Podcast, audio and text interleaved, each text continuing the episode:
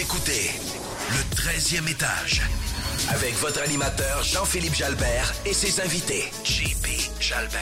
Chaque semaine, chaque semaine, on reçoit des entrepreneurs qui viennent nous parler de leur parcours et échanger sur des sujets qui les concernent. Le 13e étage, le podcast incontournable sur l'entrepreneuriat, la finance et l'immobilier au Québec. Le 13e étage, on va parler des vraies affaires. Bienvenue au 13e étage. Je m'appelle Jean-Philippe Jalbert. Je suis entrepreneur et développeur immobilier. Aujourd'hui, j'ai l'honneur d'animer ce podcast sur l'entrepreneuriat, la finance et l'immobilier avec mon co-animateur cette semaine, Danny DiVincenzo. Hey, ça va? Comment ça va? Ben, super bien. Écoute, j'avais hâte de, de co-animer avec toi aujourd'hui. Et moi donc? Bon. Aujourd'hui, en fait, on va avoir des sujets vraiment intéressants. On va parler de partenariat. On va parler de convention d'actionnaires. On va parler aussi de l'envers de la médaille pour des professionnels. Puis on va parler de ça avec notre invité aujourd'hui, Jean-Sébastien Monette, nommé normalement Jean-Seb sur les médias sociaux pour les gens Exact. qui... Exact. Comment ça va, Jean-Seb? Ça va bien, merci vous autres? Ça va super, Super bien. bien. Euh, Jean-Seb, tu es avocat fiscaliste et nouvellement associé chez Fodago, donc Fortier d'Amour euh, Goyette. Euh, Parle-nous un petit peu de ton parcours pour les gens qui ne te connaissent pas. Tu es quand même présent sur les médias, sur le banc immobilier, entre autres. Exact. Euh, Parle-moi de ton parcours, tes études, ton expérience. Ben écoute, mon parcours, euh, j'ai fait euh, mon cégep en sciences, euh, en sciences pures ou sciences santé, là, dépendamment là, de quelle génération on est. Euh, par la suite, j'ai fait une demande d'admission en droit sans vraiment savoir qu'est-ce que je voulais faire. Puis j'ai fait mon bac en droit. Je pensais lâcher faire, faire génie parce que j'ai- je suis quelqu'un qui est un peu plus cartésien que je suis un peu plus justement sciences que sciences humaines. puis je- j'ai découvert la, fiscalité dans un cours qui était, je pense, le cours le plus détesté du bac, mais c'était mon cours préféré.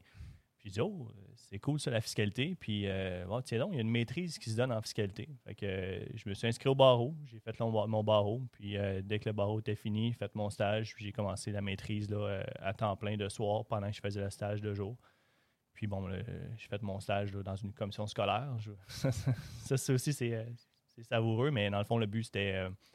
J'étais un gars qui je- voulais voir c'est quoi la, réalité d'un contentieux, parce qu'on on se faisait expliquer un contentieux, dans le fond, c'est euh, c'est pas un avocat en cabinet privé, c'est un avocat qui est plus in-house dans, un- dans une entreprise. Euh, puis au barreau, il y avait l'avocate de, de BRP, si ma mémoire est bonne, à Valcourt, qui était venue justement nous parler de ça, puis des avantages des contentieux, chose qui n'était pas vraiment discutée au bac. Puis, bon, j'ai décidé de. Vais essayer ça, voir un contentieux. Puis je me suis dit, ben, le meilleur moyen de, ou le meilleur moment de l'essayer, c'est pour le stage. Parce que si j'aime ça, je peux continuer. Si j'aime pas ça, je peux aller au privé. Mais après, faire privé, contentieux privé, bon, à l'époque, dans ma tête, ça se faisait pas vraiment. Fait que je me suis ainsi, je suis allé à la commission scolaire, puis j'ai vu l'en- l'envers du système parapublic euh, au Québec, tout en faisant ma maîtrise à temps plein. Comment tu as trouvé ça?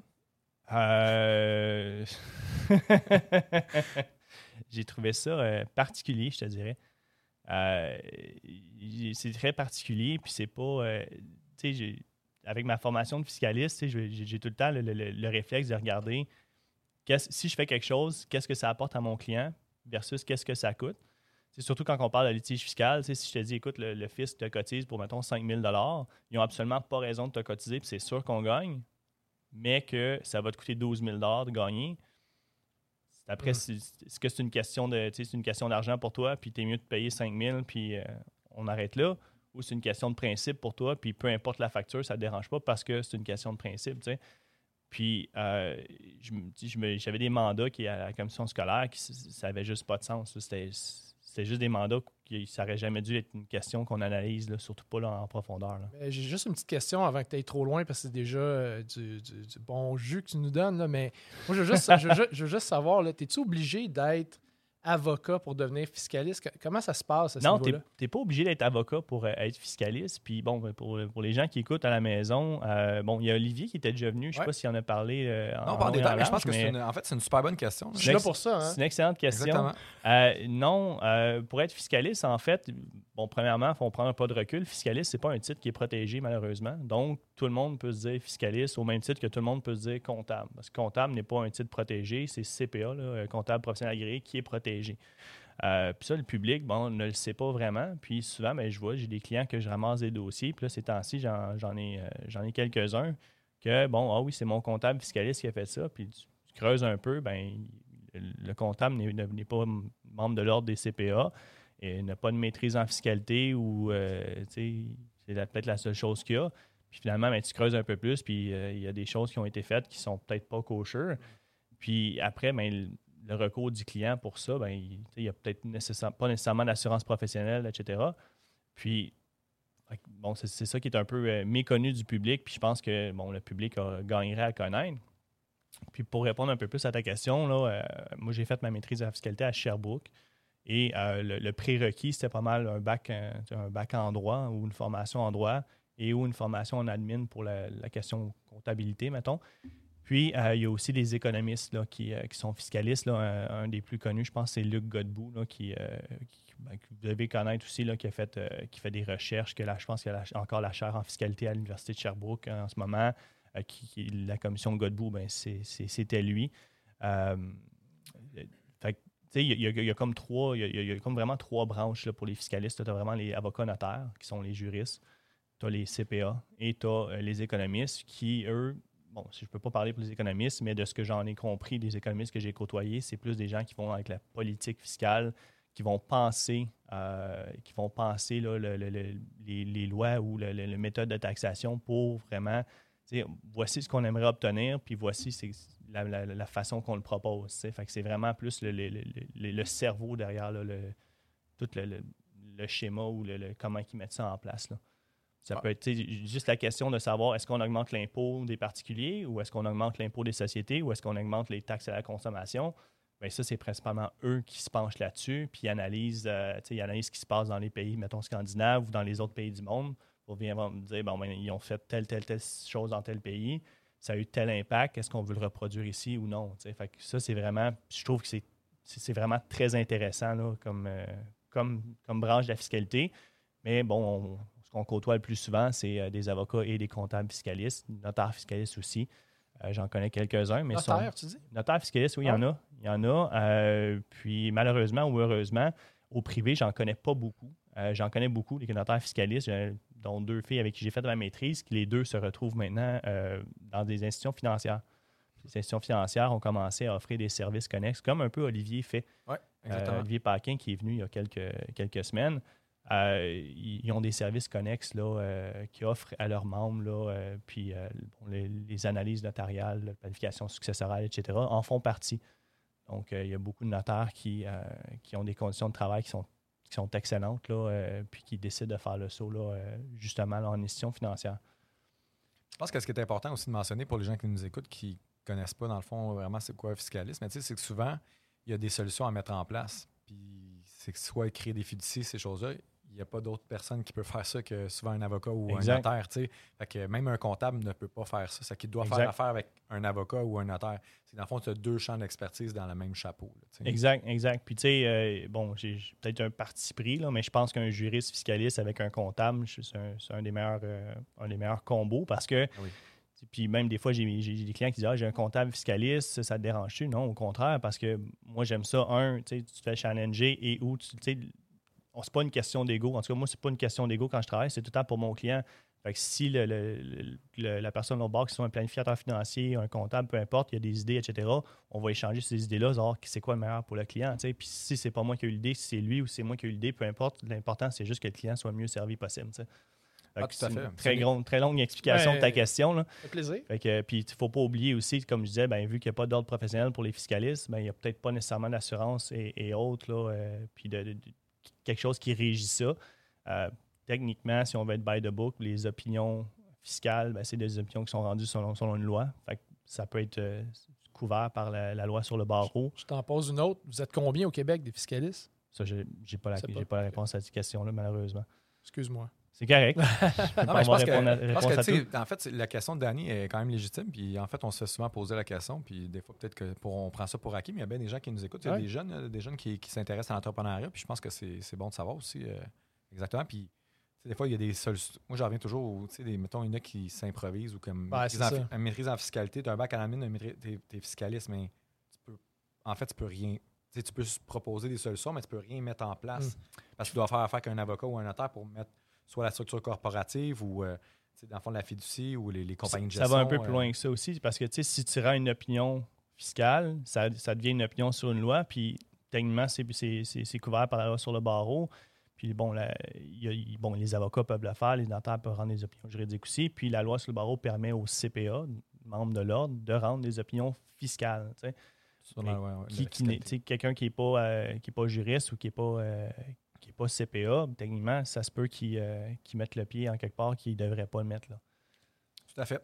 On parlait de, de tes débuts en stage en commission scolaire. C'est comme Oui. ça qu'on est venu à. Oui, non, mais Ouais, vous allez voir, mais Oui, bien en fait, j'ai goût que tu continues sur le parcours, puis je pense que l'intervention d'Annie était excellente. Mais on continue sur ton parcours, un peu l'expérience. Après ça, qu'est-ce que, comment c'est passé? Puis tu es aussi investisseur immobilier, on Oui. pourra, on pourra parler de ça, mais comment tu gères tout ça, de quelle façon? Puis euh, j'ai goût de t'entendre là-dessus. Ben, je, vais je y aller en ordre chronologique, Ouais, ça va être plus facile pour, euh, pour tout le monde. Euh, fait que bon, à l'issue de mon stage, j'ai vraiment continué la maîtrise en fiscalité à temps plein. Euh, puis j'ai fait, euh, bon, j'ai- eu la chance d'être embauché là, dans un bureau d'avocats fiscalistes qui était presque exclusivement des avocats fiscalistes, donc vraiment spécialisé là-dedans. Et bon, au début, je faisais plus du droit des affaires, droit des, pour les entrepreneurs, etc. Beaucoup, beaucoup d'entrepreneurs en construction. Et euh, de fil en aiguille, euh, une bonne journée, un bon soir, en fait, il y a un, il y a un de mes amis à moi, Danny, tu le connais, Je- Jeffrey Larchevêque, Oui. euh, qui, qui m'appelle, il dit Hey, tu fais quoi à soir? Je dis, Ben, pas grand-chose, je suis au bureau. Il dit, il dit Il y a un 5 à 7 des, des mordus d'immobilier à côté de ton bureau. Tu veux-tu venir avec moi? Là, à ce moment-là, j'avais peut-être 20 26 ans, ben, 25 ans, 26 ans. Je dis ben, oh, OK, je vais t'accompagner, ça, ça peut être le fun. Puis euh, je m'en vais dans le 5 à 7, puis à tout le monde à qui je parle, je me rends compte que on dirait que c'est juste des courtiers. Soit des courtiers hypothécaires, des courtiers, des courtiers on dirait que c'est juste des courtiers. Puis là, quand je parle à, des investisseurs, ils sont comme Toi, tu fais quoi? Je suis comme ah, je suis avocat fiscaliste. Hop là, et là, les questions commencent. Je suis comme OK. Puis j'avais jamais j'avais jamais réalisé qu'il y avait toute une sphère de. on recule il y a, euh, il y a cinq ans environ, qu'il y avait toute une sphère de- de- de- de la fiscalité qui était juste la fiscalité immobilière. tu sais. Euh, puis là, ben, je me rappelle, il y avait une- à chaque fois qu'il y avait quelqu'un qui savait que j'étais avocat fiscaliste, il venait me poser des questions. Puis là, je me disais, il y a peut-être un besoin là-dedans, il y a peut-être un, besoin. Ça, ça recoupe un peu la question que tu avais. On est combien de fiscalistes au Québec? Je ne le sais pas, mais je, je réalise de plus en plus. Moi, quand j'ai fait mon bac à la maîtrise, il y avait un autre, euh, un autre gars qui était avec moi du bac. Euh, puis un autre qui était avec moi, mais d'une année plus vieille, ben, en fait plus, plus antérieure à moi, là, fait qu'il avait fait son bac une année avant moi. Puis c'est à peu près tout. Puis là, de plus en plus, je vois des gens avec qui j'ai fait mon bac qui soit qui viennent de graduer de la maîtrise ou qui sont inscrits à la maîtrise. Puis on dirait que ça devient de plus en plus populaire. Euh, bon, il y, a, Sherbrooke qui offre la maîtrise en fiscalité, il y a, euh, euh, le, HEC qui offre la maîtrise en droit option fiscale. Puis il y a là, récemment l'UCAM qui a commencé à offrir un programme là, justement là, de, maîtrise en fiscalité. Je ne sais pas sous quel, aspect, puis ça relève de quelle, quelle faculté. Là. Euh, mais l'offre est, est de plus en plus prévalente, puis il y a de plus en plus de gens qui sont intéressés à ça. Euh, puis moi, honnêtement, j'en mange de la fiscalité, j'a- j'adore ça. Fait revenons à- au 5 à 7. Vous allez voir dans. Ah, on, s'est partagé sur le banc là, un, petit, euh, un petit post. là. je pense que vous l'avez vu passer aussi sur les réseaux sociaux par rapport au euh, comment ça fonctionne dans notre tête quand on a un petit, un, un petit trouble puis on va partout en même temps. là. Ah ouais. Fait que, euh, Excellent article d'ailleurs que j'ai qu'on a, parti- qu'on a, qu'on a partagé là, sur le TDAH qui disait, pour, pour les gens qui l'auraient peut-être pas vu, dans le fond, qui, un article dans le journal des affaires d'un prof à l'UQAM justement qui, qui parlait de que dans le fond, tout- beaucoup d'entrepreneurs souffrent de TDA ou TDAH. Ou, on parlait de créativité tantôt, puis c'est des gens ultra créatifs, ultra performants, ou des fois on fait plein de choses en même temps, mais euh, on est, je pense qu'on est tous un peu comme ça, puis ça revient à chaque podcast. C'est-tu vraiment un trouble? Je ne sais pas. Moi, j'ai jamais eu de diagnostic quelconque. Puis, tu sais, quand je parlais d'un peu des, des- de mes questions à, à- à mon docteur, puis on, on, on part vraiment à champ Ouais. gauche, là, elle me disait, elle dit, elle dit, je pourrais te faire passer des tests, mais elle dit, tu réussis bien à l'école, tu n'as aucun impact dans ta vie, fait pourquoi? Pourquoi on te catégoriserait de faire quelque chose comme ça alors que ça sert à rien? Puis, je dis, bah, tu as raison, dans le fond, ça- pourquoi je ferais ça? Hmm. Fait que, mais je- plus je vieillis, plus je me rends compte que je- des fois, je pars, je, je sors de mon bureau, j'oublie qu'est-ce que je faisais, je pars sur huit affaires en même temps, je me lève en pleine nuit, il faut que je fasse ça, tac, tac, tac, je, prends des notes dans mon sel parce que sinon je vais oublier le lendemain matin, j'ai des idées n'importe quand, puis Mais tu sais, euh, euh, je pense qu'on peut faire du surf là-dessus parce que c'est vraiment un sujet qui me concerne. Mais tu sais, des fois, on peut se dire, euh, Je pense qu'on a besoin de catégoriser au Québec. On a besoin de dire, toi, t'es dans tel cas, t'es tel. Tu sais, là, maintenant, c'est ça la diversité ou whatever. Tu sais, moi, je m'en fous. Là, on- Non, mais tu sais, mais Ça me fait là, penser au recensement qu'on vient de faire. Exactement. Non, mais tu sais, là, euh, mais là, t'es, quoi? Ben là, moi, je suis juste un gars qui, qui a plein d'idées. Tu sais. Je suis obligé d'être un TDA ou pe- peut-être que je Non, c'est ça. C'est-tu un trouble? Je pense pas que c'est un Mais trouble nécessairement. mais si t'es employé, de- pour mettre ça en relation, mettons, entrepreneur-employé, mais si t'es employé, t'arrives à la maison, là, mettons, t'as cloqué là, à 4 h, 5 h, ben, t'as plus besoin de penser, la job est finie. C'est- la- pour la plupart, tu sais, c'est terminé. On rentre, on, on réouvre ça demain matin à 8h30 ou à 9h, puis c'est ça. Quand on est entrepreneur, mais c'est parce que c'est no- c'est notre bébé, c'est C'est nos enfants. non-stop.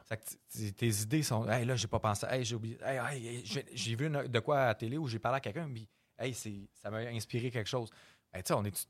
On, on l'est peut-être, là. Tu sais, Je suis pas- je suis en train- je suis pas en train de dire qu'on l'est pas. À un Mais, certain degré, peut-être qu'on l'est tout un peu, finalement. tu sais, ben, mais... tu je pense que c'est peut-être un prérequis parce que si tu t'arrives puis tu vois à 5 heures, tu dis Hey, moi, ma- chez ma business, à 5 heures, c'est fini, puis ah, parle-moi pas de business après 5 heures, ben, t'es peut-être pas un vrai entrepreneur. Ah, ben tu. C'est impossible. Ça pour dire qu'on était au 5 à 7 des mordus. Oui, on était au 5 à 7 démordu avec une petite file de personnes qui venaient me poser des questions. Fait que là, je me suis rendu compte que, tu sais, il y a peut-être un besoin, des questions là-dedans. Fait que, on a le temps qu'on on distribue encore des cartes d'affaires. Puis maintenant, demande-moi pas une carte d'affaires, j'en ai pas. Là, tu m'ajouteras sur Facebook. Puis euh, si j'ai plus de place d'amis, tu m'enverras un message. Puis ça va me faire plaisir de, de- de te répondre. Euh, fait que je, bon, je distribue les cartes d'affaires. Puis là, je dis, bon, je regarde, je regarde Jeffrey, je dis, comment tu m'inviteras au prochain, tu sais. Puis là, ben, de fil en aiguille, à chaque fois qu'il y avait un événement, j'ai commencé. Puis après, bon, notre ami Frank a parti les, les, pros. primo de la Rive-Nord, où est-ce que j'ai commencé à aller plutôt que euh, bon, à, à l'autre place. Ce qu'il faut comprendre, les mordus, c'est que vraiment, il y en avait à Québec, il y en avait à Montréal, il y en avait à Rive-Sud, etc. Alors que les pros, c'est vraiment concentré euh, Laval-Laurentide. Euh, puis bon, je me suis fait plein d'amis. euh, de là, d'écouter le banc de l'immobilier. On a parlé avec Guillaume qui a eu, euh, eu l'idée, mais Guillaume, je pense qu'un peu, c'est un peu le catalyseur du banc de l'immobilier. On, on connaissait ça tous de près ou de loin, Guillaume. C'est vraiment ça. Tu sais, je me rappelle la première fois qu'on a, on a parti le, le groupe Facebook, là, un groupe Messenger privé. On avait parti, Guillaume puis moi, le, le, le- en même temps. On avait invité, je pense, on était quoi, huit? Ouais. Ouais. Puis euh, c'était pas mal. Hey les gars, euh, on se fait-tu euh, fait une soirée au bureau, on va acheter, je vais acheter des bouteilles de scotch. J'avais acheté, deux bouteilles de scotch, puis euh, on avait fait une dégustation de scotch au bureau. Puis euh, pour apprendre après la dégustation qu'on était peut-être deux ou trois à aimer ça, puis le reste, il, Je confirme. il détestait ça. Là. Moi, j'ai pris ma bière, puis j'étais très heureux. Fait que c'était- c'est comme ça que ça a commencé. J'ai fait, j'ai rencontré des, des- des- des gens très, très intéressants. Des, des- puis euh, je, je me suis rendu compte, ben, je, je me lance là-dedans. Puis maintenant, ma pratique est presque exclusivement là-dedans. Je fais encore un peu de- d'entrepreneur en construction parce que de toute façon, euh, j'ai beaucoup de clients entrepreneurs en construction qui sont aussi investisseurs immobiliers parce que ça se recoupe très, très, très fréquemment. Là, Ah oui. euh, euh, puis je- ça a continué comme ça. Puis euh, là, je fais, je fais ça à temps plein ou presque. Est-ce que, est-ce que tu dirais que dans le fond, l'engouement pour la fiscalité, ils ont ouvert plusieurs cohortes un peu partout, c'est ça que tu disais. Est-ce que l'immobilier puis la tendance que le monde aime beaucoup l'immobilier vient un peu. Tu sais, je veux dire, ta business, est-ce que c'est. Toi, j'imagine, oui, tu es très immobilier, mais en général, les fiscalistes, est-ce que l'immobilier, c'est, un gros morceau de la fiscalité? J'imagine que oui, quand même. Euh, je te dirais que oui et non. Euh, tu sais, oui, c'est important en en- bon, la fiscalité en immobilier, mais l'importance de la fiscalité dans, dans les relations d'affaires est beaucoup plus importante que monsieur, madame, tout le monde pourrait, euh, pourrait savoir, puis peut-être juste faute, euh, faute d'information du public. Euh, mais la fiscalité, c'est tellement plus que juste l'immobilier. Puis, tu sais, euh, je donne, tu mettons, si on regarde juste l'immobilier, tu sais, oui, il y a de l'impôt sur le revenu, mais il y a la question en TPS TVQ aussi, qui sont deux branches de la fiscalité. Puis habituellement, quand tu pratiques en TPS TVQ, tu pratiques exclusivement en TPS TVQ. Puis ça va aussi loin qu'il y en a qui font juste tel type de, de TPS TVQ. Il y en a qui font juste les organismes de bienfaisance, des choses comme ça.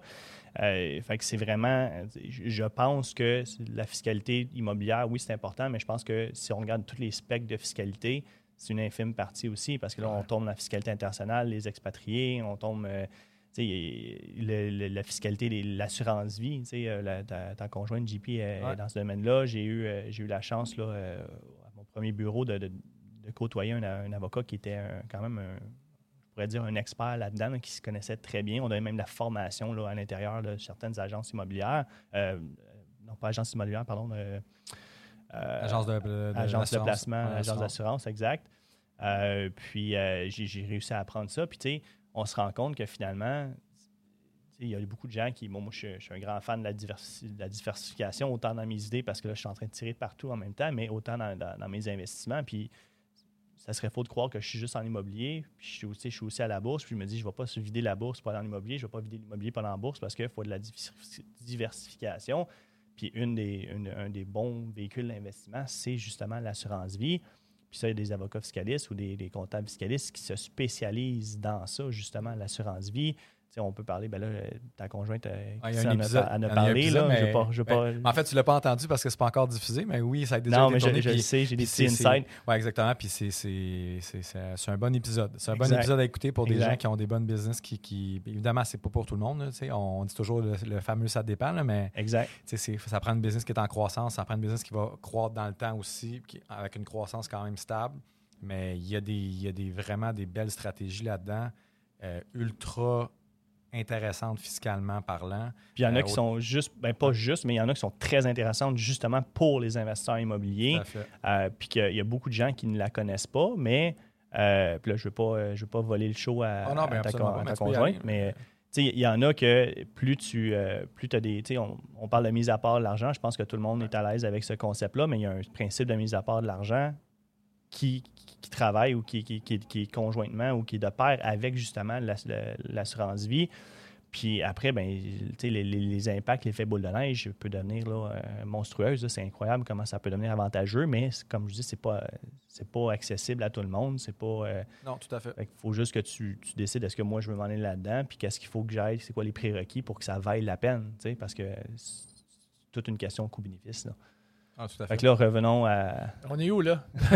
On était rendu au pro d'immobilier. ouais, les pros de l'IMO. Là, Moi, une euh, chance que je suis. Hein, Oh, parce que, ouais. euh, hey, euh, les, les pros de l'IMO que, Ouais. que Frank. Là, ouais, euh, puis il y a le- la création du banc. exact, la fond, C'est là création. que tu as ouais. commencé à faire de, de, dans le fond, plus, c'est plus spécialisé en immobilier. Ben oui, puis c'est là que, tu sais, veux, veux pas, là, dans, dans le banc, au début, c'était principalement des. euh, tu sais, on se posait des questions, puis euh, bon, moi, j'étais j'étais bien pen and paper, puis euh, quelqu'un d'intellectuel, puis bon, je savais sur papier comment ça marchait, mais dans la vraie vie, là, euh, changer une cartouche de, une cartouche de robinet, là, je sais c'est quoi, mais le faire, là. Moi, le robinet là chez nous, j'ai appelé Bob, là. Puis je n'est-ce pas, c'est vraiment ça qui est arrivé. Fait que, puis là, ben, on, on va y aller un moment donné dans, le, dans, dans la question du partenariat, etc. Mais, je- je pense que la force du banc, puis bon, la force du euh, le banc qui est devenu le- la page que tout le monde connaît aussi, c'est vraiment juste l'entraide puis le partage de savoir, de connaissances. Puis c'est ça, évidemment, plus, euh, plus tu partages, plus tu, euh, j'ai des feedbacks de ce que vous, vous avez comme question, ben, je peux me concentrer là-dessus pour offrir, parce que, les questions que vous avez, c'est sûr qu'il y a quelqu'un d'autre qui s'est les posé à un moment donné, puis c'est sûr qu'il y a quelqu'un qui n'ose pas les poser. Puis plus tu te concentres là-dessus, plus tu viens vraiment mettre le doigt sur les besoins de, de la clientèle potentielle. là. Fait que ça ne sert à rien d'aller partout. L'important, c'est de se concentrer dans quelque chose. Là, puis euh, c'est un peu ça que ça m'a permis de faire là, grâce, ben, grâce aux gens du banc. Si vous m'écoutez, merci. Ah, tout à fait. Puis je pense que c'est un beau succès aussi, cette page-là. On contribue euh, assez régulièrement. On essaye. Là. On a toutes des, des, des carrières, puis des, des, des, des, des projets, tout ça. Je mais- pense qu'honnêtement, c'est plus gros que ce qu'on avait espéré. Je Ah, pense qu'on a juste. On s'attendait pas à ça. là. On se disait, ben, si on a 5000 personnes, on va être très heureux. Je pense que. On va frapper 10 000 dans pas longtemps. Ouais, exact. Si c'est pas Euh, au déjà moment de la atteint au moment de la diffusion, là. Au moment de la diffusion, on va être déjà plus que ça. on, on est resté la même équipe de- depuis le début. Ben là, évidemment, là, euh, on a ajouté Marie-Léonard, ces choses Ouais. comme ça. On a des recrues. Qui sont venus, exact, qui sont venus nous aider. Peut-être qu'il y en a d'autres qui vont arriver Ouais. éventuellement, mais là, tu sais, on a un peu, pas qu'on a délaissé un peu le, le petit corps du banc, au contraire, on est encore amis. Euh, puis on est encore là, on se parle bon, euh, quotidiennement, mais tu sais, on, on a vraiment plus, même nos questions qu'on se pose, on les pose, on les Ouais. pose sur la page. tu sais, C'est rendu ça. les- L'objectif du banc, c'est pas d'avoir 100 000 membres non plus. Tu sais, C'est vraiment Non, une question exact. de qualité, puis c'est ça qui, qui nous unit tous, je pense. euh. Exact. Puis, tu sais, on- bon, il y a- il y a, d'autres, il y a d'autres pages immobilières. Puis, euh, on, on a eu, je me rappelle, on avait des discussions à ce, sujet-là, toi puis moi. Puis, le but, c'était justement, on veut pas avoir, on veut pas être des vedettes. On veut pas faire, il n'y a pas personne qui fait de l'argent avec, le, avec la page du banc. Puis, on s'est toujours dit qu'on veut pas faire de l'argent avec la page du banc. Le but, c'est vraiment, bon, on est tanné que les gens disent n'importe quoi. Puis, ça fait partie des, des- des- des sujets qu'on peut parler tantôt, mais Ouais. j'ai déjà quelqu'un qui, qui est venu me voir en me disant Ah, là, euh, mon coach, il m'a dit que si je vendais mon immeuble aujourd'hui, j'avais pas d'impôt à payer parce que je réinvestirais là, euh, mon argent là, rapidement. Fait que vu, vu que je vendais, ben, je, devais tout vendre. Je suis en train de tout liquider mon parc immobilier pour acheter plus gros. Puis euh, c'est une belle passe de cash que je vais faire, j'ai pas d'impôt à payer. Mais c'est parce que ce qui est, ce qui est plate avec ça, c'est que j'ai l'impression que c'est dix fois plus difficile de faire comprendre à quelqu'un ou de faire réaliser à quelqu'un que ce qui s'est fait dire, c'est faux que de juste lui donner la réponse ou de juste Ouais. l'enligner vers le bon chemin dès le départ. Puis j'en ai parlé euh, à, bon, à plusieurs personnes, puis on dirait que les gens aiment mieux croire un mensonge qui fait leur affaire qu'une vérité qui les dérange. tu sais. Puis des fois, c'est ça que je me. Ben, ça, c'est un petit problème. C'est ça que je me rends compte. Puis il y a des gens qui viennent me voir. Puis tu sais, il y en a, il doit y avoir des coachs immobiliers qui sont très, très, très bons, mais il doit y en avoir que, honnêtement, je- Il y en a qui sont des bons vendeurs aussi. il y en a coachs. il y en a que c'est des bons vendeurs, puis Mm. il y en a que c'est.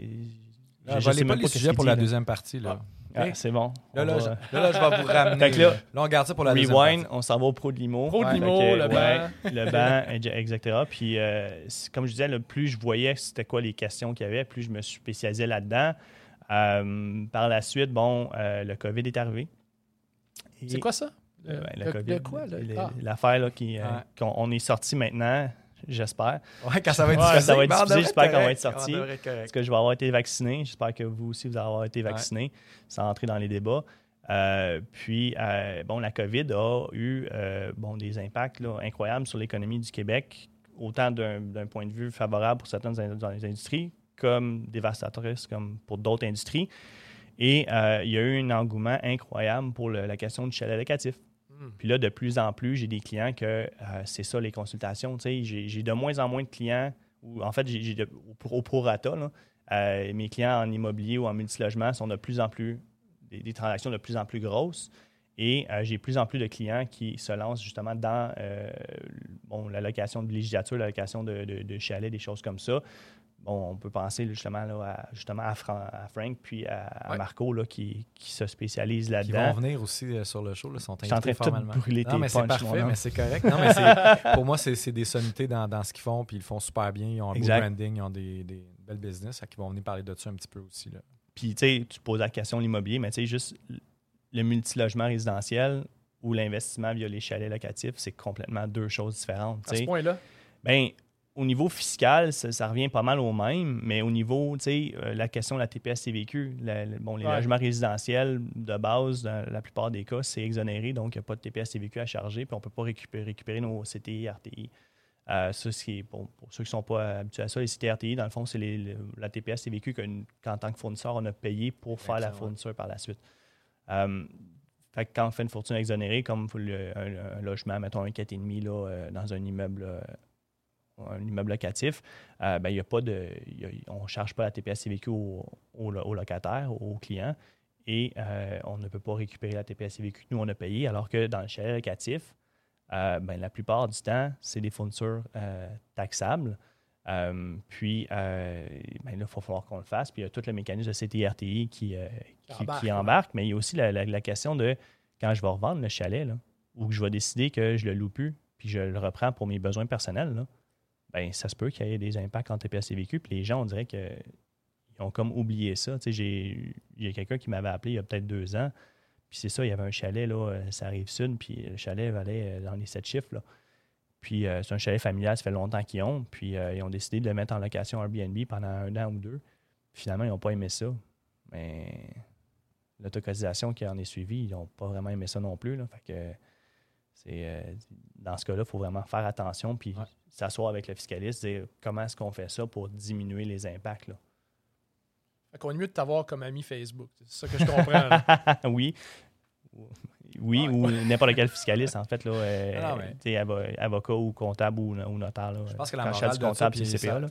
quand, quand la morale de ça, je pense qu'on en parle souvent, c'est de bien s'entourer puis d'avoir des bons professionnels. Puis on, on y viendra aussi sur, euh, sur la force des professionnels. Mais dans ton parcours, on- je vais sauter euh, à tes problématiques. Dans le fond, qu'est-ce que tu as vécu dans ta carrière d'entrepreneur? Puis tu es aussi investisseur, puis on en parlera un petit peu en deuxième partie, comment c'est structuré. Puis ça, peut donner des idées aux gens. Tu n'es pas toujours la, la personne qui va euh, changer les toilettes, puis c'est ça, c'est qu'on va parler de partenariat. Mais c'est quoi les problématiques que tu as vécues dans ta carrière ben, d'avocat fiscaliste, mais aussi en tant qu'entrepreneur, parce que tu es quand même entrepreneur en, en immobilier? Ben oui, je pense que la première problématique, puis je pense que tout le monde la vit à un certain égard, à moins qu'ils bon, ils viennent clairement d'une famille d'entrepreneurs, c'est la, la peur de se lancer. C'est la peur de faire quelque chose que personne d'autre dans ton entourage a déjà fait. Parce que, euh, tu sais, moi, je ne viens pas d'une famille nécessairement d'entrepreneurs. Euh, bon, euh, si on regarde, oui, j'ai des entrepreneurs dans ma famille, dans mon entourage, mais j'ai été élevé avec, bon, va à l'école, des bonnes notes, puis démarque-toi. Puis c'est ça j'ai fait toute ma vie. J'aimais ça à l'école. Tu sais, je suis- que j'aime vraiment, c'est vraiment l'apprentissage. Euh, Bon, euh, je pourrais en parler puis tomber euh, off, euh, off sujet, mais euh, quand j'étais jeune, ce, qui- ce que j'haïssais, c'est vraiment quand quelqu'un dit Ouais, mais madame, ça sert à quoi ça? À Mm. quoi ça va me servir dans la vie Puis j'ai fait un cours complet au cégep, puis j'aurais pu poser au complet le cours, c'est à quoi ça va me servir dans la vie. Puis c'est un cours que j'ai choisi, c'est un cours optionnel, puis j'ai choisi ce cours-là parce que ça avait l'air intéressant. Puis c'est un, un cours de physique optionnel, puis ça s'appelait Physique des météorites. Fait que pendant un certain temps, j'ai complètement oublié, là, mais j'étais capable de calculer l'impact sur la Terre de si une météorite venait s'échouer sur la Terre. C'était ma prochaine question. Euh, écoute, euh, Puis mon examen final, c'était ça. Là, voici la météorite, voici les caractéristiques, voici la, la vitesse, calcule le cratère, la, la grosseur du cratère. C'était ça. Puis là, on, on recule. J'étais rendu à ma dernière session de cégep. J'avais déjà fait ma demande en droit. Puis on s'entend que j'aurais pu juste prendre d'autres choses. Mais J'ai choisi ça. Puis je savais très bien que ça- je faisais ça parce que je trouvais ça intéressant, parce que ça me, prenait, ça me permettait d'apprendre plus, d'apprendre d'autres choses. Euh, puis, tu sais, bon, j'ai fait des affaires là-dedans que maintenant on ne ferait plus, là, comme euh, un des tests là, pour savoir quel type de météorite on avait. Un des tests, c'était de la licher. Ah! Dépendamment le goût qu'elle avait, ça, ça avait des. Bon, ça, ça pouvait te, te dire quelle sorte de météorite ou sa composition. euh, sa composition. Il y a des bricoleurs qui font ça d'ailleurs, hein, c'est ça? Oui, c'est c'est connu. C'est connu. Ils lichent la brique pour Ouais, savoir la connu. composition. Ah, ça, c'est. Mais bon, bref, euh, on fast forward une 12 ou 15 ans plus tard, là, euh, quand ton prof il te passe une, une pile de roche en disant ben là, dis-moi c'est quoi, je pense la mettre dans la bouche, savoir c'est quoi, c'est Ouais. avec le COVID, je pense que c'est plus, euh, c'est plus d'actualité. Fait que je, ben, je m'excuse, je fais vraiment du. euh, Oui, c'est parfait, mais en fait, dans, dans tes, dans tes points, puis ça, ça m'interpelle, tu as mis le rapport à l'argent, puis euh, le nivellement vers le bas dans, tes, dans tes enjeux. J'ai goût de savoir pourquoi c'était un enjeu pour toi, Jean-Seb. Ben, pour moi, c'est deux enjeux qui sont un peu différents, mais qui se recoupent un peu. Euh, je vois beaucoup d'entrepreneurs qui, qui débutent en affaires puis qui veulent se lancer comme il faut, mais ils ne font pas les efforts nécessaires pour se lancer comme il faut. Je vois des entrepreneurs qui décident, bon, soit qu'ils s'incorporent eux-mêmes, bon, ils ont le droit, c'est que c'est correct. Euh, techniquement, il y a juste les avocats, les notaires qui peuvent incorporer quelqu'un, euh, ou la personne qui peut s'incorporer elle-même si elle le veut. Là. Comme, fait que, comme moi, je pourrais décider de ne pas aller chez le dentiste puis faire moi-même une extraction dentaire, mais je pourrais pas décider à Danny, hey, viens chez nous en fin de semaine puis je te fais un traitement de canal. Ça fonctionne pas comme ça.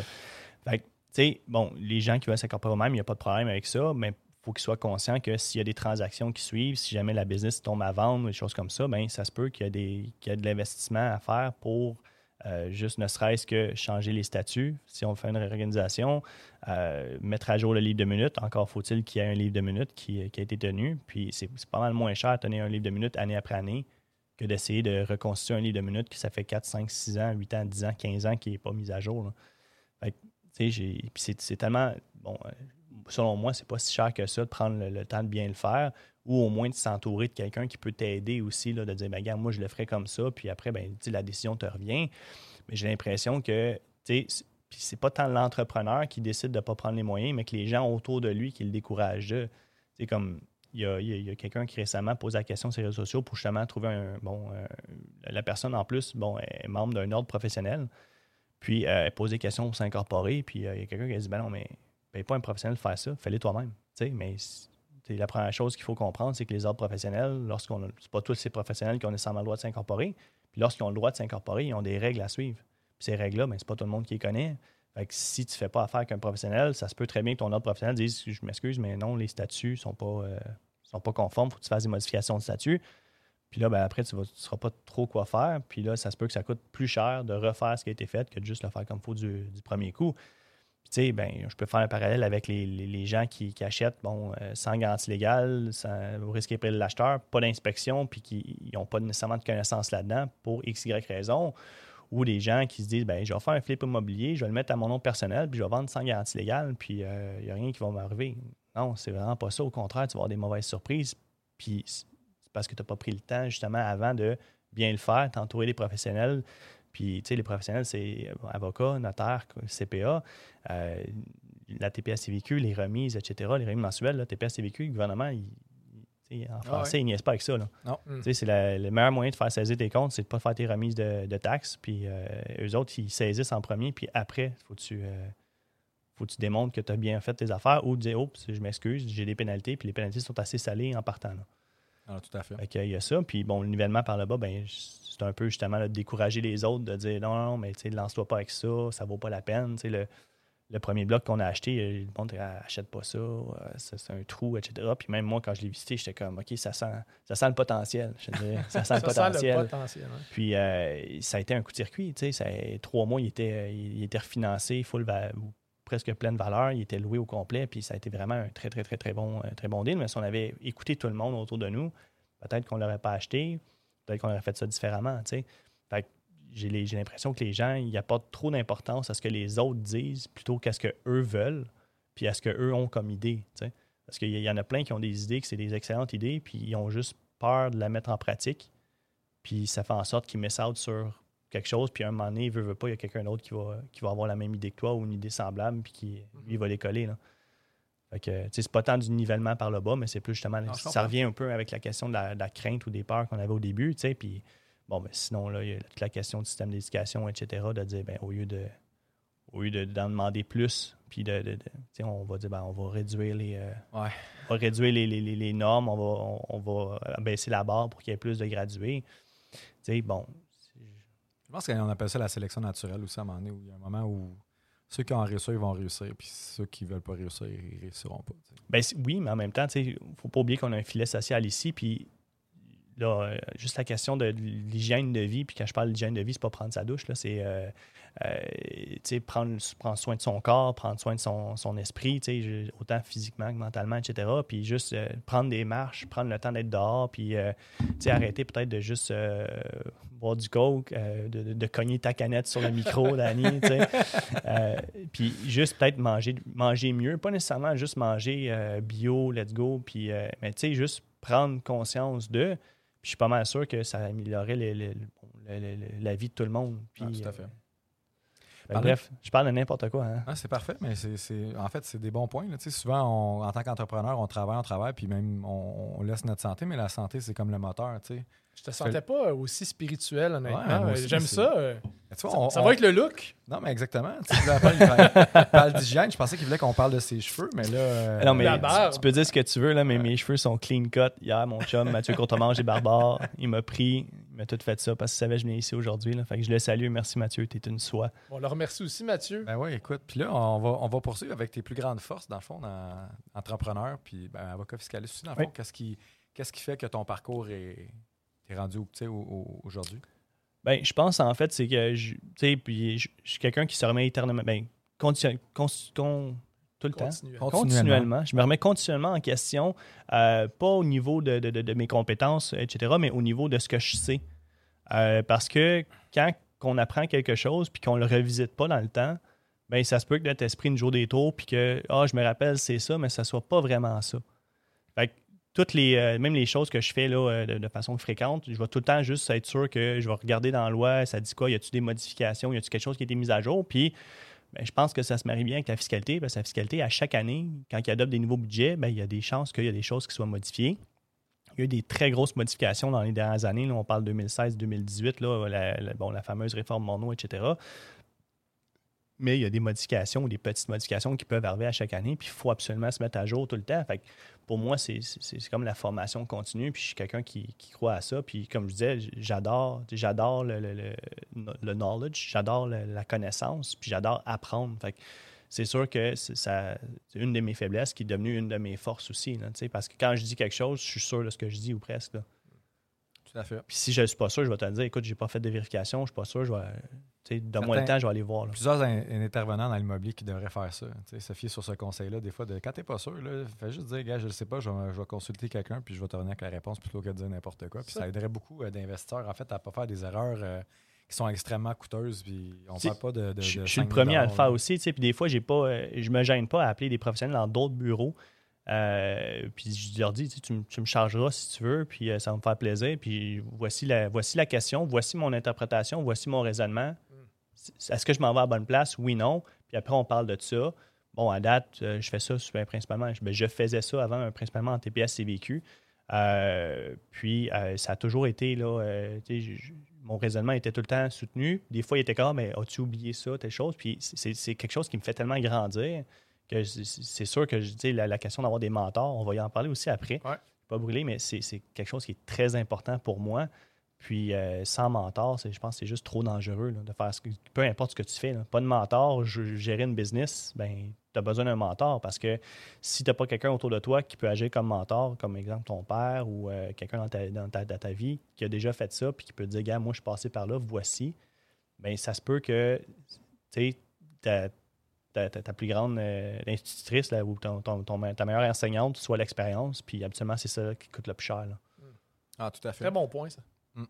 Avant d'aller à la pause, les conseils que tu donnerais à des jeunes entrepreneurs ou des entrepreneurs qui, vont réussir, puis ça serait quoi aussi les caractéristiques que ça prend pour être un bon entrepreneur? Euh, ben, en fait, le, le meilleur conseil, je pense, c'est entoure-toi des, en- entoure-toi des bonnes personnes, entoure-toi des bons professionnels, puis n'aie pas peur de, d'écrire à des gens pour avoir des questions, même si peut-être tu les connais moins ou euh, tu leur as jamais nécessairement parlé. Aborde-les de façon polie, gentille, courtoise. Si c'est des professionnels, bon, propose-leur de payer leurs honoraires pour qu'ils prennent le temps avec toi. Euh, puis, euh, mais n'hésite pas justement de t'entourer des gens, des, bonnes personnes, que ce soit les professionnels, mais que ce soit aussi ton entourage, tu sais, parce que on revient à le nivellement par le bas et ou la peur. Quelqu'un qui essaie de te décourager de faire ce que, ce que tu veux faire.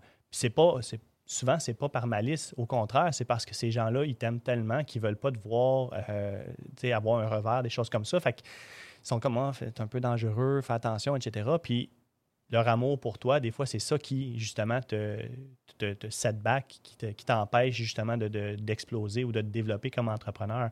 Fait que je pense que s'entourer des bonnes personnes, c'est un des, sinon le meilleur conseil que je pourrais donner. Euh, puis, fais pas confiance, c'est pas nécessairement à tout le monde. Il y a des gens qui disent euh, Ah, ben moi, je ferais ça, ou telle affaire, telle affaire, telle affaire. En fiscalité, j'en entends tellement parler souvent de Ah, oui, je le passe dans ma compagnie, telle dépense, puis Ah, ça, ça passera jamais. Ah, oui, il n'y a pas de trouble. Tu te fais vérifier. Ben, là, chaque année, il n'y a rien qui se passe. Est-ce que tu t'es fait vérifier? Ben, je ne sais pas, là. Euh, OK, parce que, tu sais, passer ton linge, passer ta bouffe, tes restos, etc., au complet dans, dans la compagnie, avoir une maison à 3, 4, 5, 6, 7, 800 000, mais déclarer 22 000 de salaire, Ça cloche, ça. C'est pas. ben, ça se peut qu'il y ait des petites lumières qui s'allument. Le ça- dernier est comment? Faut que j'arrête ça. c'est pas, c'est pas correct. mais, Non, mais je pense euh, que les gens comprennent aussi que des fois, tu sais, c'est ça. Là. Ah, ça passe, mais jusqu'à temps que tu te fasses vérifier, puis là, ils vont backtracker les 5 ans en arrière. Ah oui, puis ça dire, peut. euh, puis, tu sais, s'ils se rendent compte que finalement. Parce que le- quand ils backlock en arrière, eux prennent pour acquis que, bon, il y a. euh, il y a eu de la fraude ou euh, de, de l'omission volontaire du contribuable de ne pas déclarer tous ses revenus. Et là, ben, ils n'ont pas la- nécessairement la prescription qui s'oppose à eux s'ils sont capables de prouver ça. Et bon, Revenu Québec, ces temps-ci, depuis plusieurs années, il faudrait dire, euh, la minute qu'il y a un écart entre ce qu'eux calculent, leur méthode, souvent, c'est une méthode alternative. Euh, donc, ça peut être euh, le coût de vie qu'eux estiment ou les entrées-sorties d'argent, les dépôts. Pour les restaurants, ça peut être le nombre de boîtes à pizza que le restaurant a acheté. Tu sais, il y y, a plein de méthodes alternatives possibles. Puis souvent, ben, la méthode alternative, elle est, bon, on, on le sait qu'elle est imprécise parce que c'est pas parce que tu achètes une boîte de pizza que la pizza va être vendue. Tu sais, des fois, euh, j'ai des exemples, des exemples en tête où qu'il y avait eu un dégât d'eau, puis il y avait eu euh, 400-500 boîtes de pizza qui avaient passé parce que, je veux dire, ils sont tout trempés, on est obligé de les jeter, mais c'est pas 400-500 boîtes de pizza qui ont servi à faire une vente. sais, C'est des pertes, puis ça, ben, faut, faut que tu gardes des traces de ça parce que si jamais le, le fils débarque, il va dire Ah, tu as 400-500 pizzas de plus que tu ne nous avais pas dit.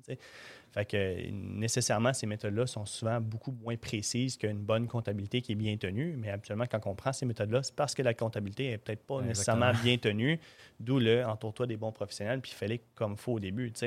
Puis ben, faut, l'autre affaire, c'est fais pas confiance en n'importe qui. C'est pour ça, moi, je fais la différence, on en parlera après, mais entre un coach puis un mentor, pour moi, c'est deux affaires complètement différentes. Là.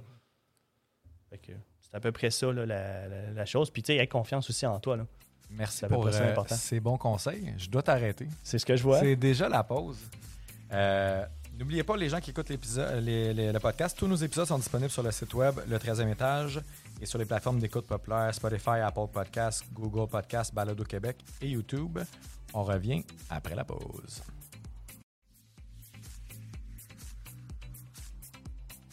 De retour de la pause. on s'est hydraté, hein? on s'est Oui. pris un petit, Oui. un petit verre. Puis là, on va rentrer dans, dans les sujets intéressants. Puis on voulait parler, euh, entre autres, de partenariat.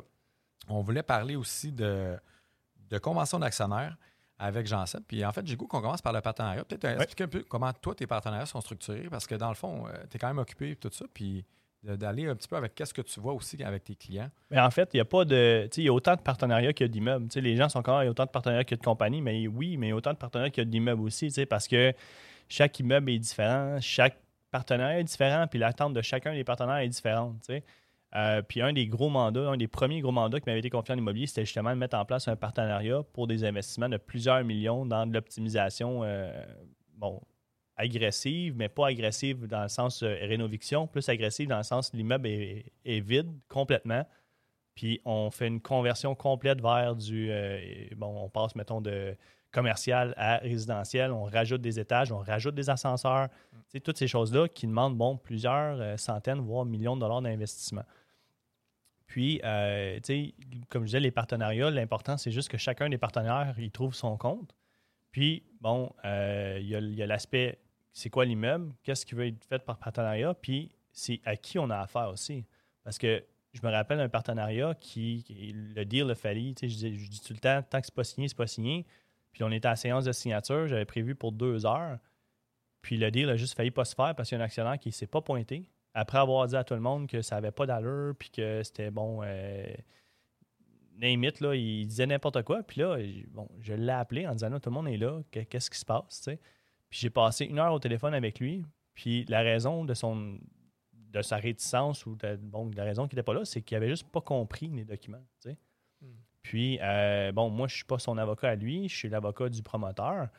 Puis là, je dis, ben écoute, moi, ça me dérange pas, je vais prendre le temps, mais tu te conseille vraiment d'avoir un avocat. Il dit, non, je veux juste comprendre les documents. Puis là, je commence à y expliquer. Je dis, bon, dans tel document qu'on vous a envoyé, il dit, ah, je l'ai pas lu. Hmm. OK. Je dis, ben, ce document-là, c'est bon, les statuts de constitution qui dit, bon, chacune des catégories d'actions, voici les droits, etc. Il dit, OK. Il dit, moi, là, moi c'est quoi mes actions? Je dis, ben, là, on vous a envoyé une copie de la convention, etc. Vous avez telle, telle, telle catégorie d'action. OK. Je dis, là, c'est la page 1 telle de la convention. Il dit, ah, mais je ne l'ai pas lu. Je dis, OK. C'est sûr que ça aide pas à comprendre. Non, ça aide pas vraiment à comprendre. Puis le fait qu'il soit pas là, puis le fait que, bon, l'attitude qu'il avait a mis un doute dans tous les autres partenaires du projet. Hmm. Fait que là, la rencontre de deux heures. Avec raison, là, quand même. Euh, oui et non, parce que le projet était vraiment. La, la raison pour laquelle il n'était pas là, puis la raison pour laquelle il y avait cette réticence-là, c'est juste qu'il n'a pas, pas regardé les documents. Puis tu sais, je dis tout le temps à mes clients, moi, je ne suis pas en affaire pour. euh, bon, je m'excuse, là, j'espère que c'est PG-13, mais je ne suis pas en en affaire pour fourrer le monde. tu sais. Fait que quand je mets une convention d'actionnaire en place, là, même si les, euh, les parties adverses sont, sont représentées par avocat, je ne vais pas mettre dans la convention quelque chose que moi-même, si je mettais dans, le- dans leur place à eux, j'accepterais pas de signer. Puis je ne vais pas essayer de leur en passer une petite vite comme ça parce que un partenariat, tu commences en passant une petite vite à ton partner, ça ne marchera Ah, pas. ça. Et ça ne marchera juste pas. Puis l'important, c'est pas de se concentrer sur les chicanes puis, ou de créer des chicanes entre tes partners. L'important, c'est de mener à bien le projet. Une fois que le projet est mené à bien, qu'on refinance, qu'on vend, peu importe, on ressort les billes, tout le monde est content. C'est ça qu'il faut arriver. Puis plus il y a de la discorde entre tes associés, moins il y a de chances qu'on arrive, à, qu'on arrive à terme avec le projet. Puis plus il y a de chances que les gens perdent de l'argent puis que, bon, ne soient pas, ne soient pas satisfaits, ne soient pas contents. Fait que, bref, la, la rencontre de deux heures de signature s'est transformée en rencontre de huit heures. 8 heures.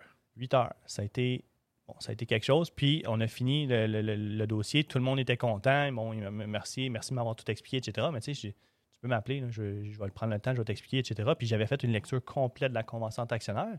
Mais là, ça avait tellement niaisé qu'il y a des gens qui étaient là, qui étaient repartis. Il y en a d'autres qui étaient revenus, qui étaient en retard. Fait que, je me rappelle, j'ai lu la convention d'actionnaire point par point trois fois dans la journée. Puis là, ben, finalement, tout le monde, une fois que c'est fait la lecture, on a repris une autre sign- séance de signature, on a signé done deal, tout le monde était content, mais il faut juste qu'on prenne le temps.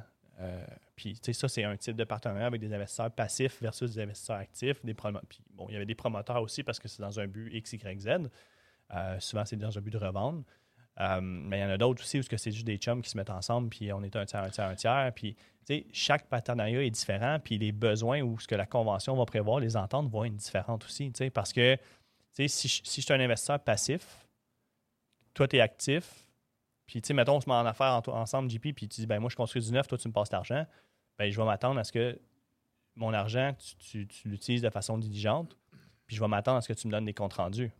Évidemment. Fait que je vais te mettre des obligations pour euh, des, des obligations pour l'actif, de donner des comptes rendus au passif pour pas que ça soit juste entouré d'un, nuage de fumée puis il n'y a pas personne qui sache qu'est-ce qui se passe. Puis que l'actif fasse juste jouer avec l'argent de ses, euh, de ses passifs. Puis euh, Des fois, il y, bon, il y en a qui ont fait ça, puis bon, euh, des recours, etc., poursuite de plusieurs millions, puis là, ben, des saisies. C'est pas ça qu'on veut faire. Nous, moi, ce que je veux, c'est que si, ton but, c'est de faire n'importe quoi, puis que tes, actifs soient attachés, euh, tes passifs, pardon, soient attachés, puis que tu joues avec l'argent comme tu veux, je suis peut-être pas le bon gars pour toi, parce que moi, je, je veux pas faire ça, je veux faire une affaire win-win pour tout le monde. Fait que tu dois vraiment t'imprégner du partenariat. Il faut vraiment Exact. que tu prennes un bon moment là, à, à parler, poser des questions. Puis. Com- comment, tu- comment ça se passe, cette portion-là? Ben, en fait, puis moi, que, ce que je dis tout le temps à mes clients, c'est viens pas me voir pour le prix. Ça, c'est sûr qu'il y a quelqu'un qui va te faire meilleur marché ailleurs. Ça, c'est sûr et certain, parce que moi, je vais prendre le temps de le faire. Je vais prendre le temps de le faire selon tes besoins puis selon ta réalité à toi. Puis, tu sais, j'ai plusieurs amis avocats dans d'autres bureaux, etc. Puis ma convention, elle circule, euh, ma convention euh, que, j'ai mis sur pied, là, qui, a beaucoup, beaucoup, beaucoup, je pense qu'il y a une affaire comme euh, quasiment 200 heures de travail dedans, euh, que j'ai la première que j'ai mis sur pied, qui est vraiment pour les partenaires passifs versus un actif qui est promoteur. Euh, les, les seules affaires que j'avais des, commentaires des autres avocats, c'est Wow, ta convention est vraiment précise, c'était vraiment comme tout est, on n'a rien à dire, puis eux représentaient les, passifs, puis c'est beau, tu peux signer ça les yeux fermés ou presque. Hmm. Fait que ça, c'est- gratifiant pour moi parce que ça veut dire que j'ai vraiment bien fait ma job. Parce qu'après, tu sais, mettons, puis je, je- l'ai vécu récemment, si l'avocat de la partie, euh, ben, de l'associé, mettons, ou peu importe, le- je ne veux pas dire la partie adverse parce que ce pas des adversaires, euh, essaye d'endormir l'autre partie, pour moi, ça commence mal une relation, tu sais. Puis c'est vraiment pas ça mon but, au contraire. Puis quand les gens disent OK, c'est vraiment bon ce que tu as fait, puis on est vraiment à l'aise, puis nos clients peuvent signer les yeux fermés, bien, ça me dit que j'ai fait, j'ai fait ma job comme il faut. Puis ça protège aussi la réputation de mon client, de dire que lui, ce gars-là, il n'est pas en affaire pour justement s'accaparer l'argent des autres puis faire ce qu'il veut avec. Il est en affaire parce que c'est un homme d'affaires sérieux, puis ou une entreprise sérieuse qui vraiment veut mener à bien, puis qui se dote des moyens de, de mener ça à bien. Ouais. Parce que les conventions d'actionnaires, là, il y en a qui font ça. J'ai des conventions d'actionnaires, et j'ai déjà des, gens qui disent Ah, ben moi, je fais ça pour euh, 1000$. pièces Puis j'ai déjà fait des conventions d'actionnaires, ça a coûté quasiment 20 000 C- Ça dépend vraiment du partenariat, ça dépend des besoins de chaque personne. Fait que c'est combien une convention euh, d'actionnaire? Ça dépend. Puis en fait, moi, j'ai j'ai goût que tu me dises peut-être les, des, des points importants que, tu sais, exemple, des gens qui veulent se partir en affaires, qui ont peut-être, mettons, pas les fonds, ils ont besoin de s'associer ou le partenariat est un, un moyen de faire ça. Ça serait quoi les conditions majeures ou primordiales qui doivent, euh, que- qui doivent être dans la, la convention d'actionnaire? Ben, en fait, les, Pour un partenariat standard, mettons. là, Sur- en je fais. Moi, la, la première chose que je veux, je veux m'assurer, c'est que la personne est consciente dans quoi que, surtout l'actif, qui est conscient dans quoi il s'embarque puis qu'il l'a déjà fait, ou s'il l'a pas déjà fait, qu'il s'entoure des personnes qui vont pouvoir le, le faire réussir. Parce que souvent, quand tu as des passifs, c'est leur argent que tu, euh, que tu investis aussi. là. Oui, tu vas en investir toi-même dans la plupart des cas, mais quand tu as des investisseurs passifs qui disent ben, Gav, je te confie 100, 200, 300, 1 million, 5 millions, tu sais, faut que tu saches où ce que tu t'en ailles, puis que, le, bateau ait un capitaine. Puis bon, prenant pour acquis que le client a déjà tout fait ça, ben, je vais regarder, bon, toi, pourquoi est-ce que le passif te prêterait de l'argent? Pourquoi est-ce que le passif investirait avec toi? C'est qu'est-ce que tu vas y apporter, puis qu'est-ce que tu as besoin de faire avec l'immeuble. Puis, euh, mes conventions peuvent aller aussi loin que de prévoir qu'à chaque trimestre, il y a telle, telle, telle reddition de compte. Puis à chaque mois, il y a telle, telle, telle reddition de compte de telle, telle, telle façon. Puis il y a tant de jours après la fin du mois précédent pour faire la reddition de compte. Puis, euh, comme je disais, il y a des partenariats qu'on n'a absolument pas besoin de ça parce que tout le monde est zone dedans. Puis, euh, les gens, bon, il y a deux ou trois signataires au compte de banque, les passifs sont signataires ou, bon, ils contre-vérifient tout. Surtout quand on est un plus petit groupe, là, deux à trois, quatre, euh, c'est plus facile de faire ça.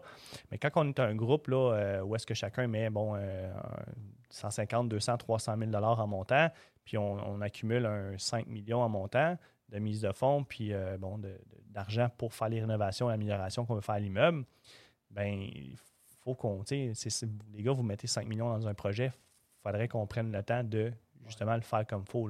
Puis des fois, j'ai l'im- j'ai l'impression que les gens veulent, veulent cheaper sur tout ce qu'ils peuvent cheaper. Puis c'est peut-être moi qui ai été élevé d'une autre façon, mais moi, j'aime mieux payer plus cher pour de la qualité, mais qui va me durer toute ma vie, que d'essayer de cheaper sur quelque chose qui, dans deux ans ou dans un an, va briser.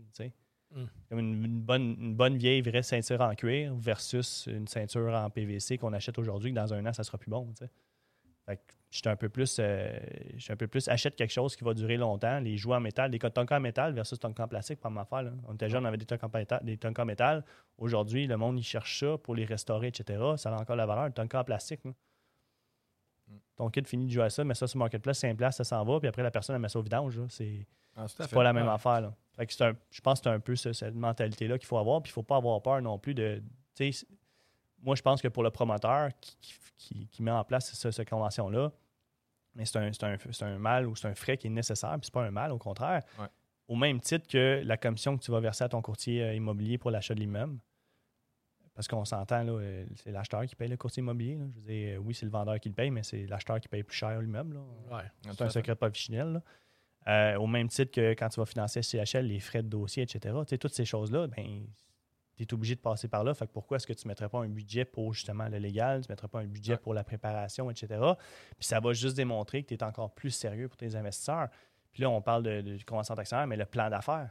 Tu sais, Mm. si tu arrives avec des plans, voici ce qu'on va faire, tac, tac, tac, tac, tac. Puis j'ai des, euh, des clients que j'adore en ce moment euh, qui font du développement de terrain. Puis eux autres, là, quand ils m'arrivent avec des dossiers, c'est voici ce qu'on veut faire. Dans, ils ont déjà prospecté. Ils ont appelé là, le, propriétaire. Le propriétaire est ouvert à vendre, etc. Il n'y a pas d'offre qui a été déposée, il n'y a rien. Puis ils ont déjà tout, tout, tout un plan de ce qu'ils veulent faire. Puis une, deux ou trois sortes de portes de sortie pour dire, gars, nous, on s'en va là, tant, tant, tant, maintenant. Puis là, ben, c'est moi qui fais, bon, là, je fais même l'offre d'achat. Une PA sur une. Bon, sans vouloir rien envoler- en enlevant à personne, peut-être qu'une PA sur. euh, faite avec le formulaire du proprio, c'est peut-être pas la meilleure chose, dépendamment, évidemment, du- de ce que tu achètes. Ouais. Quand tu, quand tu payes une affaire 5, 6, 7 millions, euh, puis tu n'es pas représenté par un, un courtier parce qu'il n'y a pas de courtier impliqué, ben peut-être que tu es mieux de faire une vraie promesse d'achat. Puis, euh, il y a plein, plein d'éléments où ce que tu vas pouvoir mettre dans la promesse d'achat que c'est pas nécessairement prévu dans, dans- dans- dans les formulaires de base. Puis, euh, ces, ces éléments-là, ben, ça se peut que ça- tu n'aies vraiment besoin puis que ça vienne te sauver. Là, parce que il y a, y a quelqu'un qui a pris le temps de le faire. Ça coûte beaucoup plus cher, ça, je suis d'accord. Mais en même temps, selon moi, ça rentre dans tes frais d'opération. Tu le prévois, puis après, c'est correct, il n'y a pas de surprise. là. Tout à fait. Ce serait quoi les conditions importantes? Tu sais, dans le fond, là, on a parlé de d'établir le plan et ces choses-là, mais dans les conditions vraiment plus techniques, on parle souvent, par exemple, mettons, quand on est deux, la condition shotgun. Peut-être pour les gens qui, on l'entend souvent, mais tu peux-tu l'expliquer en détail, puis en quoi c'est bon ou c'est mauvais? Parce que Ben, le shotgun, c'est bon on- ou mauvais, ça, ça va dépendre de- du partenariat. Puis justement, il y a quelqu'un qui a posé cette semaine la question quand on déclenche un shotgun, c'est qui qui va finir avec l'immeuble Puis la réponse, c'est ça dépend comment c'est rédigé. Parce que habituellement, un shotgun classique, c'est bon, moi et Danny, mettons, on est en affaire ensemble. Je dis Danny, je ne veux plus te voir. Fait que tu as le choix. Moi, je te rachète, voici un chèque pour tes, euh, tes actions. Je te paye tant pour tes actions. Puis si tu n'es pas d'accord avec ça, tu me payes le même montant pour moi, mes actions. Fait que là, dans le fond, c'est Danny qui a le choix. C'est Danny qui décide c'est beau, tu m'achètes, puis je prends le chèque, ou non, non, je te fais un chèque, puis tu pars. Fait que dans cette situation-là, si c'est rédigé comme ça, c'est Danny qui choisit. Mais il y en a d'autres qui décident, ben moi, un shotgun de même, je- j'aime pas ça. Euh, je vais le faire, je vais le faire euh, diffé- différemment. Puis, euh, mais tu sais, un, un shotgun que tu peux sortir de là, pour moi, c'est pas un vrai shotgun. Si les gens, si les parties s'entendent pas, c'est- pas une question de négociation. Un shotgun, c'est c'est ça sa table, c'est ça sa table, puis tu acceptes ou tu refuses. Puis si tu réponds pas dans les temps, habituellement, ça veut dire que tu as accepté accepté, ouais. Mais il y, y en a d'autres qui décident, ben gars, moi, moi, je vais le faire différemment parce que le shotgun, le, gros danger, c'est quand tu as une disproportion entre les, associés. C'est un associé qui est multimillionnaire puis qui est très liquide. Puis tu as un autre associé qui est, bon, qui est juste en immobilier, oui, qui a des sous, mais que tout est immobilisé dans des, dans des hypothèques, etc. euh, puis qu'il n'y a pas de liquidité à court terme, mais ça se peut très bien que l'associé très liquide puisse le sortir à rabais parce que justement, il a accès à une liquidité que l'autre n'a pas accès. Mais des fois, on a des mauvaises surprises ou des bonnes surprises, dépendamment de quel côté on est. Puis la personne qui essaie de faire un shotgun, bon, encore une fois, qui lowball euh, l'autre en disant, il n'y a pas l'argent aujourd'hui, parce qu'il vient de sortir d'un divorce, parce que moi, je suis multinational, parce que, bon, etc., euh, ou je suis multimillionnaire. Mais des fois, il va essayer de lowballer, puis l'autre va dire, ah, OK, je te rachète à ce prix-là. Puis là, oh, attends une minute, j'avais pas prévu ça, là. Ouais, mais je vais, je vais trouver l'argent, on va te racheter dans 30 jours. Parfait. Puis euh, j'en ai déjà vu où c'était ça, là, tu sais, on- le, le majoritaire lowballait le minoritaire en disant, je vais, je vais le tasser finalement. Le minoritaire avait euh, un ami qui était millionnaire. Il dit, ben, gars, moi, j'ai ça, j'ai l'opportunité. Il me fait ça à 70% de ce que ça vaut. Fait qu'on va le racheter, on va le tasser, on va avoir la business. Puis euh, l'ami a fait, c'est beau, je te finance, tard, tard. Puis l'autre bord, il, oh, là, ça a coûté cher. Il a perdu ça, mais il a lancé le shotgun, il était prêt avec ça. Puis tu sais, il y a un, aussi des, shotguns qui est populaire, c'est qui- un shotgun liquidation. Ça veut dire que tu peux pas nécessairement lowballer l'autre personne parce que si tu lowballes l'autre personne, puis la personne n'a pas a nécessairement pas les moyens de t'acheter pour, mettons, un divorce, puis tu t'essayes de justement, tu le sors parce qu'il est en train de se divorcer avec sa femme, etc. Puis euh, il, bon, il passe par le divorce, toutes ces toutes choses-là, puis il sépare la moitié de la maison, la moitié de tout. Euh, puis tu essaies de le lowballer à cause de ça. Lui, si tu as un shotgun avec liquidation, il peut dire non, non, on va juste liquider la compagnie maintenant. Puis là, là, tu vas y penser deux fois avant de le lowballer parce qu'après, si tu liquides, ça ne veut pas dire que tu vas retrouver tout ton investissement ou si tu vas avoir autant d'argent que si euh, tu avais fait un, un offre qui était décente. Là. Tu sais, fait que la question du shotgun, euh, oui, c'est quelque chose qui, euh, qui- peut être, qui peut être très, très utile, surtout quand on est un petit groupe d'investisseurs. Si on est 12, Ah, ça marche plus. ben, shotgunner à 12, comment tu fais ça? C'est quoi? 6 contre 6? 4 contre 8? 3 qui shotgunnent un autre, mais les autres s'en mêlent pas? Comment le fait ça? milieu, tu sais? puis, Ouais. Fait des équipes. ça. Tu sais, fait, fait que le, le shotgun, ça peut, être, ça peut être très utile dans certaines situations. Des fois, les gens ne veulent pas le faire, surtout quand tu as, une disparité entre le- le- le- les, les investisseurs pour X, Y raison. Euh, mais des fois, tu n'as pas nécessairement le choix parce que les gens veulent un shotgun ou bien parce que euh, si c'est 50-50 puis il n'y a aucune autre façon que de régler ça, euh, tu sais, ben, peut-être que c'est ça la solution. Peut-être que ça ne l'est pas. Ça dépend de chaque personne. Puis avant de dire je veux un shotgun, il faut qu'on soit conséquent des risques, conscient pardon, des risques qui, euh, puis des conséquences qui peuvent, euh, qui peuvent découler de quelqu'un qui déclenche le shotgun. Puis, ben, faut aussi voir qu'est-ce qu'on veut comme shotgun aussi, c'est quoi les modalités. là. Parce que dans le fond, dans le shotgun, les modalités, c'est pas mal la personne qui lance le shotgun met les termes, puis l'autre personne accepte ou refuse. Puis si elle refuse, ça veut dire qu'elle elle la rachète ou elle lui vend au même terme. là. Oui, tout à fait. En terminant, les meilleurs conseils les meilleures clauses que tu mets dans tes conventions d'actionnaires, mettons pour les gens qui. Là, on parle de convention d'actionnaire puis ils sont comme écoute, euh, c'est- quoi les clauses qui sont. Tu dis ça là pour la protection de- de- des deux, parce que des fois ça peut. Parce que tu sais, la convention d'actionnaire, Oui. en fait, c'est là pour établir la journée où ça va chier. là. Ben, exact. C'est comme un, contrat de mariage. Tant que ça va bien, mais on fait ce qu'on veut, mais la minute que ça, ça commence à chirer, là, on peut sortir la convention de dire Hey, qu'est-ce qui était prévu. tu sais, Parce que souvent, mes clients, moi, je mets des choses, c'est comme par exemple le taux d'intérêt. Je mets un taux d'intérêt dans la convention d'actionnaire, les clients sont comme Ah, mais si, je veux pas prêter à ce taux d'intérêt-là, si je veux charger plus ou si je veux charger moins, puis tout le monde s'en- s'entend, mais si tout le monde s'entend, vous pouvez toujours, toujours, toujours modifier ça. là. Exact. Il n'y a pas de problème. Mais la minute où ce que les gens ne s'entendent pas, parce que justement, tu étais supposé rembourser le prêt, tu ne l'as pas fait, bien là, euh, le taux d'intérêt qui prévaut, c'est sauf entente à, bon, en effet contraire des parties, ça va être le, le taux d'intérêt qui est prévu dans la convention. tu sais. Fait que, ben, il y a tellement de clauses dans une convention. Euh, puis encore une fois, si on parle de, de- des gens qui font du flip immobilier, ben ça va être une convention qui est complètement différente de des gens, de- des gens qui font de la détention à long terme, qui vont être aussi complètement différents de des gens qui font de l'optimisation agressive avec des, des partenaires passifs. Fait que je vais y aller selon les besoins de tout le monde.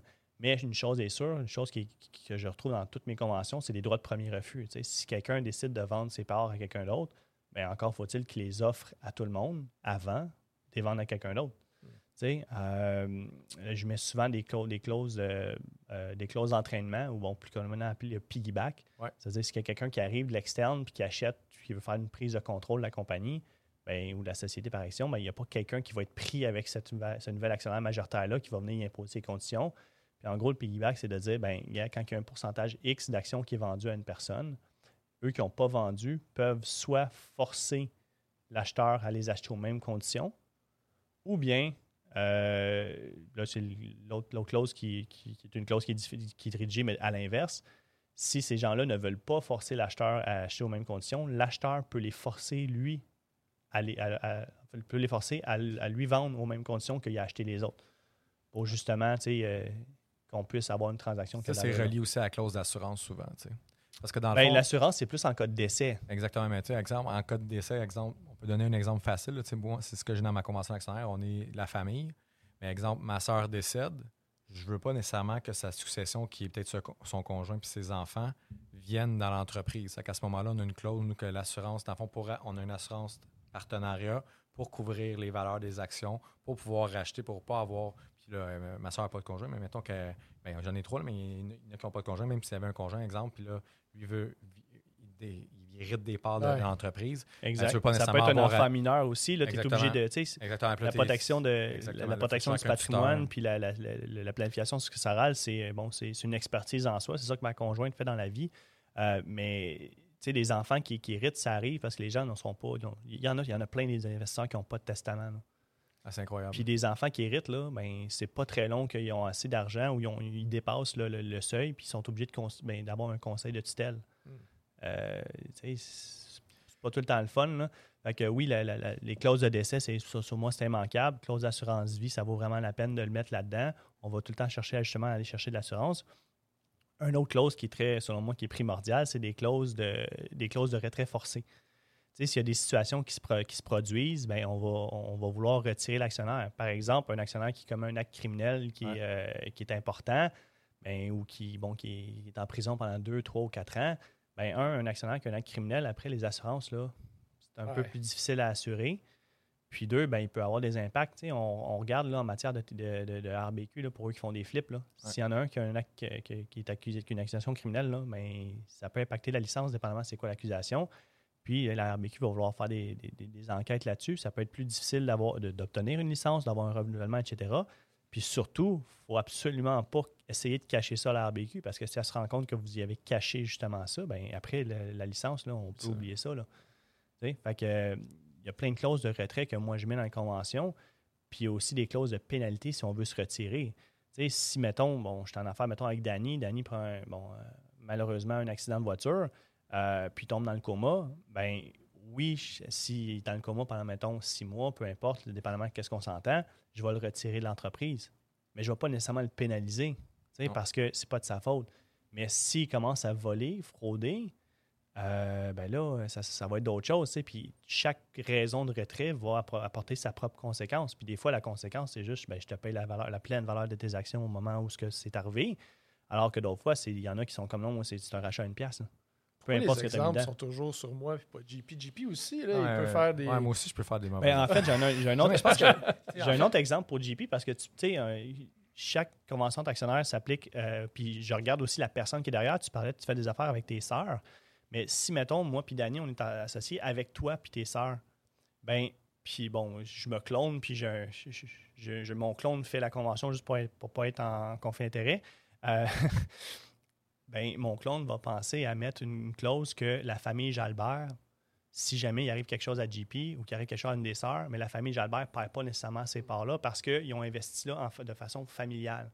Même chose pour un couple quand il investit avec un autre couple. Je vais aller, au lieu de dire ben, le, défunt va être obligé de vendre ses actions un tiers, un tiers, un tiers aux, deux- aux trois survivants, ben non, ça va être le conjoint souvent qui va reprendre les actions du défunt pour vraiment euh, qu'on qu'on garde l'esprit initial, c'était quoi? L'esprit, c'est qu'on faisait affaire avec la famille Jalbert, on faisait affaire un couple avec l'autre.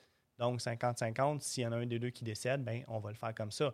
Là, c'est sûr que, comme je disais, c'est du cas par cas. Ah, tout à fait. Si jamais il y en a un qui travaille dans l'entreprise, puis c'est lui qui travaille décède, puis là, la seule raison pour laquelle il est actionnaire, c'est qu'il travaille en entreprise, bien là, peut-être, il va falloir qu'on paye à ça.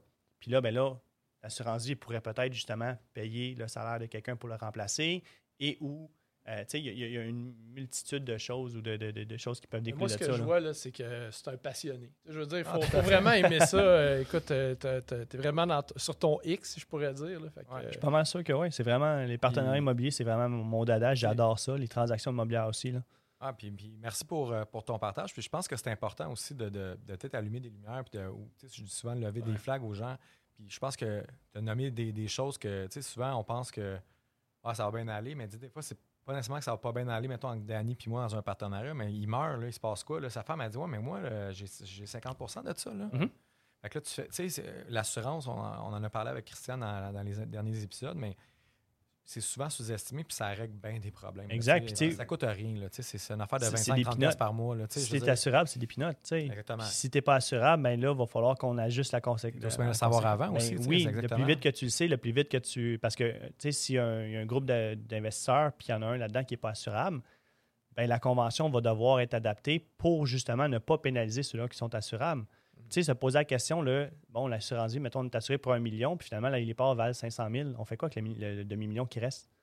Mais tu sais, chaque partenariat, ça va être différent. Puis s'il y a Ouais. quelqu'un qui n'est pas assurable, ben on va-tu lui donner un demi-million alors que lui, il serait mort, il n'aurait jamais rien eu? Ouais. Tu sais, fait que Mais c'est vraiment là que ta, tu sais, je veux dire que ta passion embarque un peu à savoir là, quel chemin puis quel, quel- qu'est-ce que je vais faire dans tel, tel, tel scénario. Ah oui, parce que Puis, tu sais, je veux dire, c'est pas donné à tout le monde, j'imagine. Tu sais, quand, quand tu as commencé, les- sais, tu étais frais sorti, là, à un moment donné, tu n'as pas, t'as pas tout ce bagage-là. Puis euh, écoute, euh, ça reste une passion parce C'est que. c'est sûr que l'expérience, c'est- l'expérience, c'est un des meilleurs, euh, sais, un des Ben meilleurs ouais. enseignants. Ouais. Euh, mais j'ai aussi le, le- le- le désir du travail bien fait, puis de tout le temps être comme de- d'offrir le meilleur service possible. Fait que c'est pour ça quand sais, on a parlé au début, tu sais, viens pas me voir pour un prix, ça marchera pas. Je vais tout de suite te dire va voir ailleurs parce que je suis pas mal sûr que je serai pas compétitif. Pas nécessairement dans le sens que ça vaut pas ça, mais dans le sens que moi, je vais prendre le temps de le faire. Fait que si quelqu'un dit ah, je vais te faire une convention pour 1000$ pièces alors que c'est un investissement de 5-6 millions, ben peut-être que tu devrais prendre le temps. Puis, tu sais, ça coûte pas si cher que ça, une convention d'actionnaire. Ça, ça va te coûter probablement plus, de- plus cher que. les- ça va te probablement coûter plus cher les frais d'analyse de la CHL Ah, tout à fait. que juste une convention d'actionnaire. Puis la convention d'actionnaire va être bonne, tu sais, probablement sur moi, de la façon que j'ai fait. Là. On parle de la business, mais on parle aussi des immeubles. Puis la convention, souvent, j'ai monte avec des annexes. Puis chacun des immeubles ben, est géré par une annexe. Puis des fois, il y a des, il y a des immeubles qui sont, bon, telle personne va, s'occuper de telle, telle, telle chose dans tel immeuble, mais ses implications dans l'autre immeuble vont être différentes.